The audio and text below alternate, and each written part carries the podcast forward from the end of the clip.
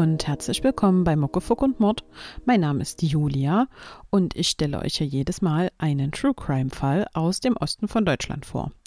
Wie ihr ja sicher gemerkt habt, ist die Folge letzte Woche schon wieder ausgefallen. ähm, die Uni hat ja wieder angefangen, zwar insgesamt etwas, ja, ich sag mal, smoother, aber trotzdem hat man viel weniger Zeit als vorher und das hatte ich irgendwie verdrängt, dass dem wohl so ist.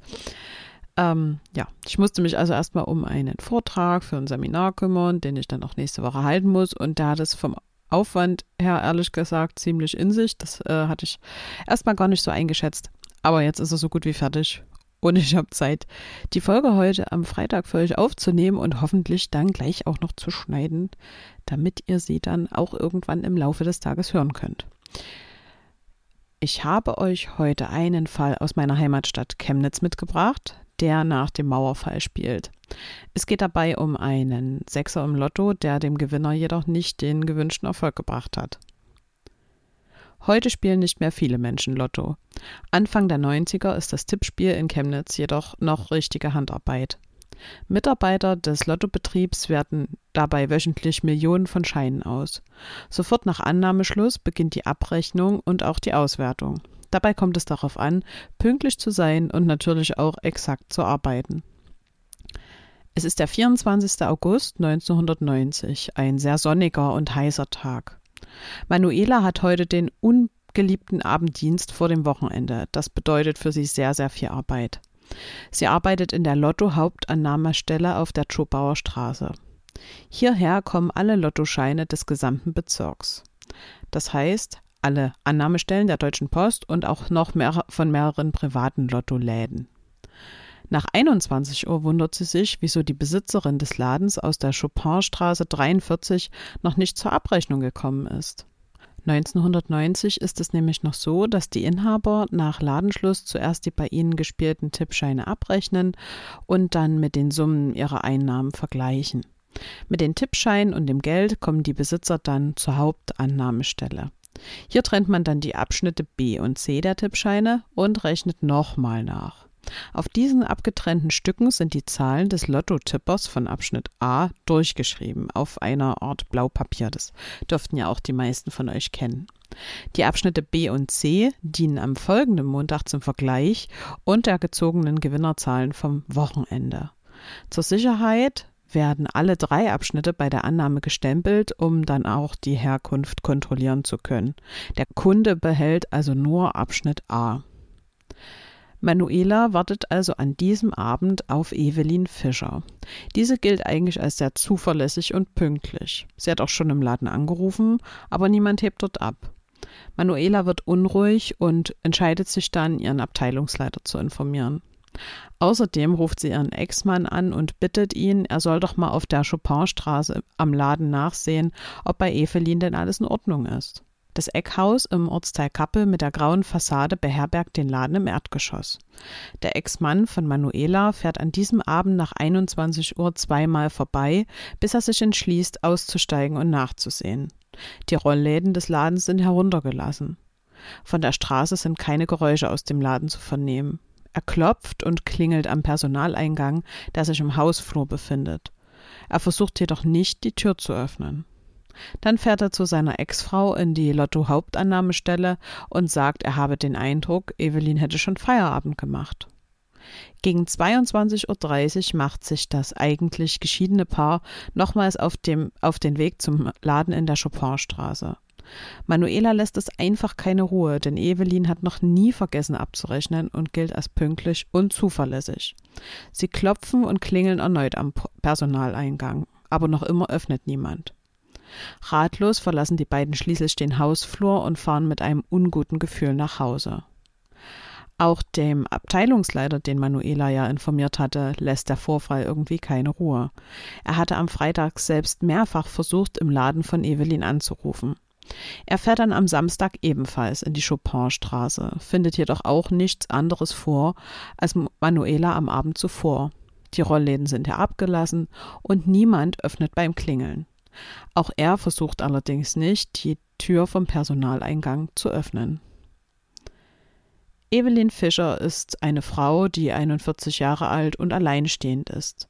Sie lebt mit ihrem zehnjährigen Sohn in der Dürerstraße. Der hat keinen Kontakt mehr zum Kindsvater, aber ein enges Verhältnis zu seinen sonstigen Verwandten. Evelyn wird während der Wende arbeitslos. Allerdings bekommt sie dann über eine Freundin die Möglichkeit, in der Lottoannahmestelle anzufangen und ergreift diese Chance äußerst dankbar. Die Besitzerin des Ladens trennt sich vom Ehemann und zieht an die Nordsee, und das ist dann der Grund, warum Evelyn den Laden auch übernehmen kann. Wir spulen noch mal ein bisschen zurück an diesem Tag, an diesem 24.08.1990. An diesem Tag bekommt Evelyn nämlich Besuch von ihrem Bruder im Laden, um die Nachmittagszeit. Die beiden können nicht viel reden, denn der Laden ist sehr, sehr voll. Sie vereinbaren nur kurz, dass Evelyn am Samstag von ihm abgeholt wird. Dann wollen sie zusammen nach Kemptau fahren und gemeinsame Verwandte besuchen. Der Sohn ist schon dort und verbringt seine Ferien da. Ein Tag später steht ihr Bruder Thomas, also am 25.08., wie vereinbart vor der Wohnung von Evelyn. Er ist verwundert, dass sie nicht öffnet. Er wartet kurz im Auto und geht dann zu einer Freundin seiner Schwester, die in der Nähe wohnt, und klingelt dort, da er Evelyn dort vermutet. Die beiden geraten dann sehr schnell in Sorge, denn so unzuverlässig eine Verabredung zu vergessen oder nicht abzusagen, das ist sie nicht. Sie fahren dann zum Laden in die Chopinstraße, wissen da allerdings noch nicht, dass Evelyn seit dem Vorabend schon vermisst wird. Sie gehen zum Personaleingang, da die Rollläden heruntergelassen sind. Anders als Manuela und der Abteilungsleiter versuchen die beiden die Tür zu öffnen, die nicht verschlossen ist. Und was sie dann vorfinden, ist ein Bild des Grauens. Überall im Kundenraum liegen B- und C-Abschnitte der Lottoscheine. Die meisten davon sind durch ein Feuer beschädigt oder ganz verbrannt. Hinter dem Verkaufstresen liegt Evelyn Fischer in einer großen Blutlache. Ein Stück Strumpfhose ist straff um den Hals des Opfers gebunden. Die beiden alarmieren dann über den Notruf die Polizei. Diese stellen dann alle herumliegenden Lottoscheine als spurensicher. Sie finden im Kundenraum außerdem zwei Zigarettenstummel der Marke Kabinett. Zu diesem Zeitpunkt können nur Speichelspuren der Blutgruppe 0 daran nachgewiesen werden, denn ein Nachweis von DNA-Spuren gab es zu dieser Zeit noch nicht. Die Wocheneinnahmen der Lottokundschaft sind ebenfalls verschwunden. Das sind ungefähr 2000 bis 3000 D-Mark. Auch der Ausweis und andere persönliche Dokumente des Opfers sind ebenfalls verschwunden. Auch die Handtasche in der Küche ist leer. Bei Evelyn wird dann eine Obduktion durchgeführt. Sie wurde mit ihrer Strumpfhose erstickt. Zuvor wurde ihr zweimal mit einem schweren Gegenstand auf den Hinterkopf geschlagen, wodurch sie Schädelbrüche erlitten hat. Vermutlich wurde Evelyn dabei von hinten angegriffen, stürzte dann wegen der Wucht der Schläge auf die Tischplatte mit ihrem Gesicht. Dann rutschte sie bewusstlos vom Stuhl und wurde dort erstickt. Die Ermittlungen sind zunächst schwierig. Es ist Wochenende, Ferien, außerdem bestes Bade- und Gartenwetter. Das heißt, zu der fraglichen Tatzeit haben sich nicht viele Personen im ja, Bereich des Tatorts befunden. Die Polizei findet letztlich doch noch Zeugen. Ein Mann ist gegen 17.15 Uhr an der Annahmestelle vorbeigelaufen. Er sah Evelyn zu dieser Zeit noch durch die geöffnete Ladentür hinter dem Tresen sitzen. Sonst sah er keine anderen Personen im Laden. Ein junger Mann aus der Nachbarschaft lief Punkt 17.24 Uhr am Laden vorbei. Er erinnert sich ganz genau an diese Uhrzeit. Die Rollläden waren da schon herabgelassen. Ein dritter Zeuge ist eine Person aus dem Wohnhaus. Er hörte, wie die Rollläden am Freitag sehr schnell herabgelassen wurden.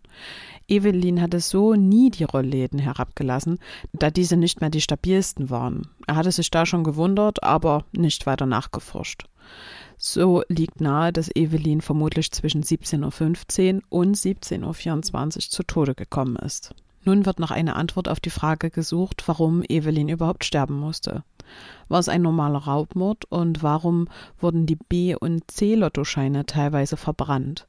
Wollte der Mörder einen großen Lottogewinn und durch einen Betrug an viel Geld kommen? Vielleicht ist der Mörder ja unter den Tippern in der Chopinstraße zu finden. Die Kriminalisten sehen also sehr viel Ermittlungsarbeit auf sich zukommen. Am Montag geht ein Anruf aus der Lottozentrale bei der Polizei ein. Die Mitarbeiterin hatte die Zahlen eigentlich schon überprüft und festgestellt, dass es gar keinen Sechser gab. Am Vormittag hatte sich jedoch ein Mann gemeldet, der angab, einen Sechser mit Zusatzzahl zu haben. Der Mann erklärte, er habe den Schein in der Annahmestelle auf der Chopinstraße ausgefüllt. Die Lottozentrale schickt den Anrufer direkt zur Polizei, um den Gewinn dort anzumelden. Dort liegen ja alle B- und C-Abschnitte, die Evelyn nicht abrechnen konnte. Dieser Mann, der Name ist Andreas Jünger, meldet sich dann bei der Polizei, dass er in der Chopinstraße gewonnen habe und fährt dann zusammen mit seiner Frau zur Polizeidienststelle. Der Mann hat natürlich seinen Lottoschein dabei und legt ihn der Polizei vor. Die Kontrollnummer stimmt mit den B- und C-Abschnitten überein, die als einzige am Tatort nah beieinander lagen. Andreas wird nun intensiver befragt und verstrickt sich in Widersprüche. Er war am 24.08. mehrmals bei Le Evelyn, gibt allerdings unterschiedliche Zeiten an. Die Kriminalisten sind sich sicher, dass er lügt. Sie nehmen ihn vorläufig fest und beantragen einen Haftbefehl. Andreas Jünger leugnet jedoch hartnäckig, irgendetwas mit dem Mord zu tun zu haben. Der 35-Jährige jedoch ist der Polizei nicht unbekannt. Er machte schon als Kind Probleme. Ein Teil seiner Jugend verbrachte er im Heim und im Jugendwerkhof. Er konnte außerdem seine Maurerlehre nicht beenden, da er Straftaten beging und in Haft musste. Er machte sich schon des Diebstahls, Einbruchs, der Körperverletzung, Urkundenfälschung und des Scheckbetrugs strafbar. Es scheint jedoch, als habe er sich in den vergangenen Jahren gebessert. So lebt er seit zwölf Jahren straffrei und arbeitet in einer Seifen- und Waschpulverfirma. Außerdem hat, hat er einen Sohn und lebt in einer festen Partnerschaft. Er tippt seit Anfang 1990 Lotto und gilt dabei schon fast als fanatisch. Er verspielt dabei wöchentliche Einsätze von ungefähr 250 D-Mark. Er verspielt meist mehr, als er einnimmt. Um den Lebensunterhalt der Familie kümmert sich seine Frau Astrid. Es gibt immer wieder Streit wegen der Spielsucht ihres Mannes. Die Polizei kann die Spielgewohnheiten überprüfen. Der Mann spielt jede Woche 14 Scheine und immer wieder dieselben Zahlen. Außerdem war er Stammkunde bei Evelyn. Er schaute auch oft nur zum Plaudern im Laden vorbei. Evelyn vertraut dem einige Jahre jüngeren Mann und er darf sich auch frei im Laden bewegen. Er erzählt in den Vernehmungen anfangs, er habe vormittags im Laden vorbeigeschaut. Der Ermittler konfrontiert ihn mit, Lages, mit der auffälligen Lage seiner B- und C-Tippscheine und er wird dann nach dem Alibi befragt.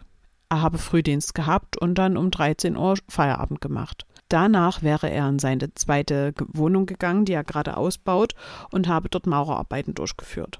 Zwischendurch wäre er an der Kaufhalle Kappel zum Einkaufen gewesen. Die anderen befragten Zeugen sagen allerdings etwas anderes. Jürgen war bekannt in dem Laden, daher erinnern sich auch viele an ihn. Er verließ gegen 9 Uhr den Betrieb und ging zum Lottoladen, kam dort gegen 9.15 Uhr an. Er füllte am Tisch seine 14 Tippscheine aus.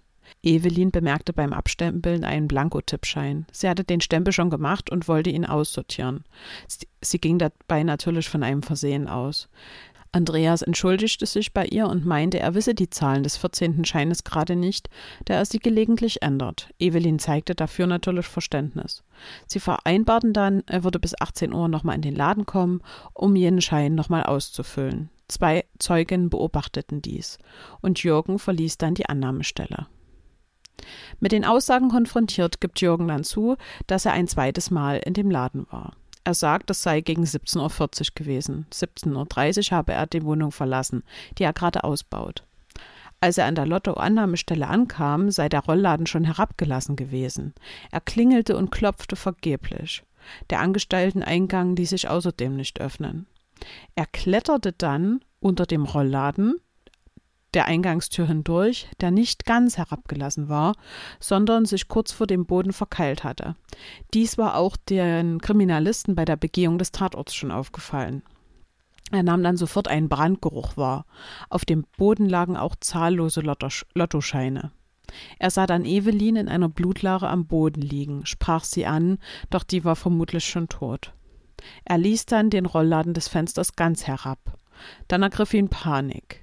Er wollte die Polizei nicht rufen, da er befürchtete, wegen der Vorstrafen würde man ihn verdächtigen. Er hatte plötzlich die Idee, die Situation auszunutzen.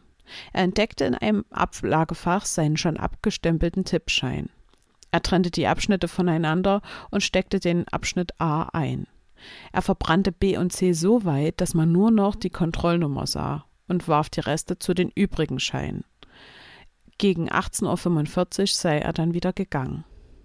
Nach der Ziehung der Glückszahlen kreuzte er die Zahlen auf dem Blanko-Lottoschein an und habe sich dann am Montag gemeldet. Er behauptet weiterhin, nichts mit dem Mord zu tun zu haben. Viele Indizien sprechen jetzt dafür, dass er der Mörder ist. Der entscheidende Beweis fehlt jedoch. Die Kriminalisten erstellen ein detailliertes Wegzeitdiagramm des Tattags von Andreas Jünger. Der behauptet zum Beispiel gleich nach 17.40 Uhr, also nachdem er bei Evelyn im Laden gewesen war, in die Kaufhalle Kappel gegangen zu sein. Ein Kassenzettel wird während einer Wohnungsdurchsuchung auch gefunden. Dieser wird dann abgeglichen mit den Kassenrollen der Kaufhalle. Auf einer Rolle wird sein Einkauf registriert, aber erst um 18.30 Uhr. Die Polizei vermutet nun, er habe bei seinem Besuch am Freitagmorgen in dem Laden von Evelyn schon den Betrug mit dem Blanko-Lottoschein begehen wollen. Sie glauben nicht, dass er die Zahlen vergessen hatte und deswegen später zurückkehren wollte. Später stellt sich auch noch heraus, er hatte die Zahlen seit vielen Wochen nicht geändert. Er nutzte das Vertrauen zu Evelyn auf, aus, dass sie ihm die Möglichkeit gab, den Schein nach dem Abstempeln noch auszufüllen. Seine Geschichte klingt, als sei sie länger geplant gewesen und nicht in einer Panik- oder Kurzschlussreaktion entstanden. Die Polizei ermittelt weiter und Andreas Jünger verbleibt auch weiterhin in U-Haft. Er schreibt vier Monate später einen Bekennerbrief, welcher der Polizei übermittelt wird. Er gibt zu, Evelyn niedergeschlagen und von hinten erdrosselt zu haben. Die Freundin des Mörders wusste nichts von seinen Plänen.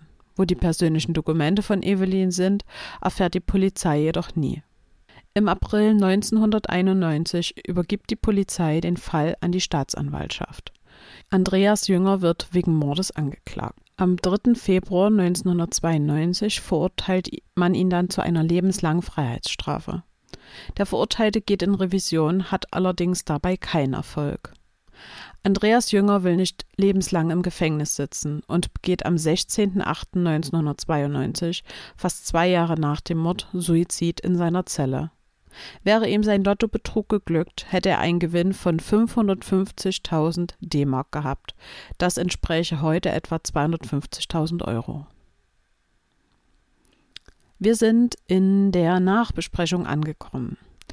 Ich habe euch mal ein paar Fakten zur Lotto-Thematik ähm, zusammengetragen und danach beleuchten wir auch das Thema Glücksspiel nochmal ein bisschen näher.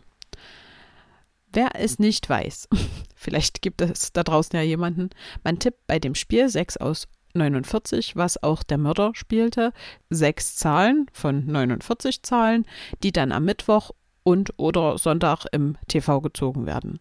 Je nachdem, wie viele Zahlen richtig sind, erhält man dann seinen Gewinn oder eben auch nicht. Mit viel Glück wenn man wirklich viel, viel Glück hat, kann man den Jackpot knacken. Die, der höchste Lottogewinn mit 37,7 Millionen wurde im Oktober 2006 erzielt. Laut Statistik spielen 7,3 Millionen Deutsche regelmäßig Lotto. Lotto zählt in Deutschland als Glücksspiel und wir alle wissen, kann Glücksspiel natürlich süchtig machen und wird dann als pathologisches Spielen bezeichnet. Die Betroffenen können Impulse zum Glücksspiel oder Wetten nicht widerstehen und verspielen oft alles Geld, was ihnen monatlich zur Verfügung steht. In Deutschland gibt es zwischen 100.000 und 290.000 Betroffene. Es gibt verschiedene Stufen in einer Spielerkarriere. Da wäre als erstes die Gewinnphase, die all das einleitet. Derjenige spielt gelegentlich und hat dabei positive Erfahrungen. Es werden dann Wunschgedanken entwickelt und immer größere Beträge zu gewinnen. Und dabei passiert dann auch, dass diejenigen so ein bisschen den, ja, ich sag mal, Bezug zur Realität verlieren, indem sie sich eben in ihren Wunschgedanken verlieren. Als nächstes kommt dann die Verlustphase. Ähm, dabei werden klein, äh, werden Verluste klein geredet und man prahlt dann auch immer wieder mit seinen Gewinnen. Außerdem hat man die Illusion, dass der Verlust, den man erzielt, auch dann wieder durch die Gewinne abgedeckt wird. Diejenigen spielen dann außerdem häufiger alleine und es gibt auch erste größere Verluste, weil es natürlich auch größere Einsätze gibt. Außerdem findet ein Verheimlichen statt und manchmal werden auch Kredite aufgenommen oder Schulden gemacht. Außerdem kann es in dieser Phase auch schon zu dem Verlust von Familie und Freunden kommen. Als nächstes folgt dann die Verzweiflungsphase. In dieser werden gesetzliche und ungesetzliche Geldbeschaffungsaktionen durchgeführt.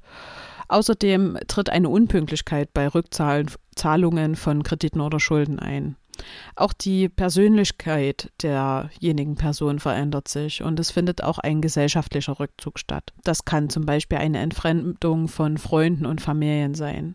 Unter anderem spielen die Betroffenen auch tagelang. Sie haben oft Gewissensbisse und Panik und auch einen Hass gegenüber anderen Spielern, vor allem anderen Gewinnern. In dieser Zeit kommt es auch oft zu Hoffnungslosigkeit und Suizidversuchen. Es gibt natürlich auch Therapiemöglichkeiten bei pathologischem Spielen, beispielsweise die Psychotherapie oder Reha-Kliniken für Suchterkrankungen. Man kann äh, Hilfen zur Schuldenregulierung anbieten und eine Teilnahme an Selbsthilfegruppen ist nach einer richtigen stationären Therapie dann auch möglich. In Mannheim gibt es außerdem seit 2009 eine Ambulanz für Spielsüchtige. Schaut man sich die Persönlichkeit von Andreas Jünger so an, dann erweckt es ein wenig den Eindruck, dass auch er wahrscheinlich an einer pathologischen Spielsucht gelitten hat. Und es ist natürlich auch möglich, dass diese psychische Erkrankung ihn zur Tat getrieben hat. Ihr Lieben, wir sind am Ende der heutigen Folge angekommen. Ähm, wir hören uns nächste Woche wieder. Ich habe gedacht, ich probiere nächste Woche mal äh, ein anderes Format aus. Also kein anderes Format. Ich würde es einfach mal die Folge ein bisschen anders strukturieren.